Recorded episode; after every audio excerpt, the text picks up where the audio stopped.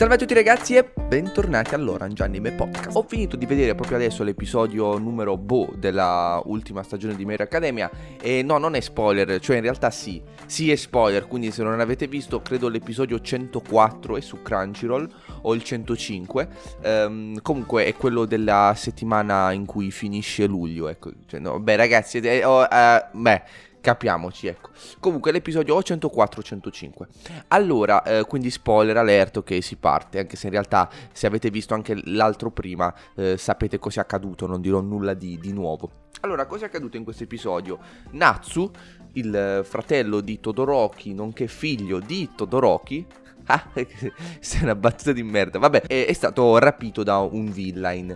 Allora, intanto una delle cose che c'è da dire è che Deku ha chiamato Todoroki, l'ha chiamato Shoto, e io non ricordo che fosse accaduto altre volte, quindi ok, diventano amici del cuore adesso, pazzesco. Altra cosa, Bakugo a quanto pare ha scelto il suo nome da eroe, che non è Bakugo, interessante, ma la cosa che mi eh, preme particolarmente non è assolutamente parlarvi dell'episodio e di quanto in realtà poi quel tizio possa essere uno psicopatico, ma uno psicopatico che ha sviluppato una sorta di sindrome di Stoccolma, e quindi va bene, ci sta, nel senso mi sembra abbastanza ehm, banale discutere de- della scelta di quel tizio. Voglio dire, uno sceglie quel cazzo che gli pare, poi è ovvio che tu scegli di voler morire per mano di Endeavor, ma Endeavor può scegliere di non farti morire per mano sua, lo diamo per scontato, ok? Quello che voglio io non, ri- non deve corrispondere a quello che vuoi tu.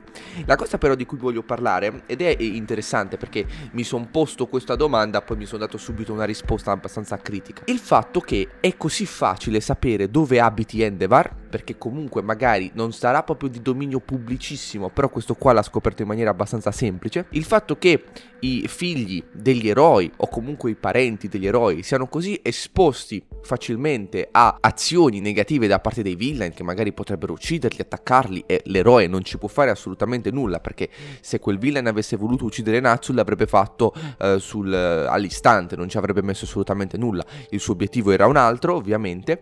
Però, ecco, capite che dal mio punto di vista, in una società come quella di My Hero Academia, è abbastanza stupido non dare dei sistemi di salvaguardia della, della persona che non è l'eroe stesso, perché ci sta che Endeavor non abbia bisogno della scorta, è il number one hero, ok. Già su eroi più deboli il discorso ovviamente va a cambiare, ciò nonostante, nel momento in cui tu sei un eroe, allora ti prendi anche tutte eh, le rogne del caso. Sarebbe appunto come a dire un poliziotto dovrebbe andare camminando con la scorta per se stesso, no, non ha senso, ok, sei un poliziotto, ovviamente fanno la ronda sempre insieme i poliziotti, vanno in due, e proprio per questo motivo, però Uh, non ha senso appunto il discorso sugli eroi. Mentre sulle famiglie cambia, perché a questo punto mi verrebbe da dire, poi tra l'altro per il number one hero, cioè proprio per Endeavor, una delle persone che ha rotto più il cazzo ai villain, non hanno un sistema in cui possono controllare i suoi figli, i suoi parenti, perché sono ovviamente ad alto rischio. E quindi questa l'ho trovata proprio come una critica in realtà, abbastanza un'ingenuità da questo punto di vista, perché c'è l'eroe numero uno che ha messo fine anche al Nomu, quindi all'unione dei villain, gli ha gli ha messo i bastoni tra le ruote.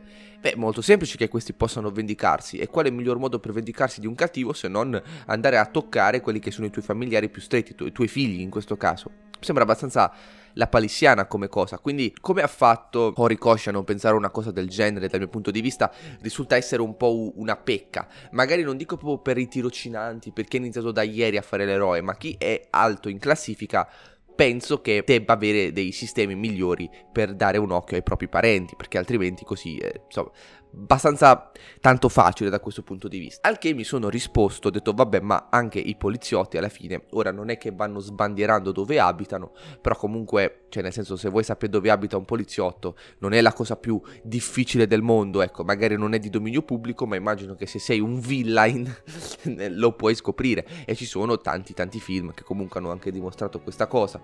Vero o falso che sia, non è comunque impossibile, ma ci sono anche anime cui i detective, andando a inseguire un caso, poi si ritrovano tipo la, la moglie e la figlia ammazzata, quindi eh, ci sta come, come ragionamento. Ciò nonostante, seppur nella realtà c'è questo problema, dal mio punto di vista, appunto è un problema perché magari il poliziotto semplice non ha tanto problemi, con, con la famiglia. Però già un detective inizia a avere qualche eh, problemuccio in più, o comunque qualcuno che è messo eh, in dei problemi più seri a livello di, di polizia e roba varia. Ecco, però questa è appunto è una mia risposta alla mia stessa critica, cioè nella realtà stessa non lo fanno, quindi. Però non so, in My Hero Academia, per come è strutturata la società, per come appunto siamo in un mondo diverso dal nostro, mi pare chiaro, sta cosa un po' stride dal mio punto di vista, e stride perché mi sembra abbastanza tutto troppo ingenuo. Ecco, questo era, eh, mi sembra un'ingenuità. Proprio ve la, ve la butto così, è, un, potre, è una critica, beh sì è una critica, non, non lo nego. E tra l'altro mi sembra anche abbastanza strano che i villain non abbiano mai approfittato di questa cosa, perché magari Tomura che va a casa di Deku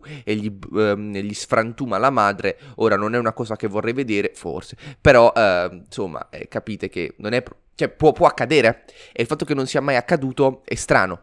Ora questo è il primo caso, spero abbia delle conseguenze, nel senso spero che poi inizi a eh, rendersi più complicato quello che è il world building, anche il sistema di politiche, cioè nel senso più di toccare il figlio del numero uno, io non so cos'altro si possa fare. Ecco, era molto breve, ditemi che ne pensate ragazzi, chiacchieriamo sempre, lo so io rispondo in ritardo ai commenti, ma tranquilli rispondo e li leggo, quindi voi scrivete che poi un giorno vi rispondo. Ciao a tutti e ci vediamo. Bye bye.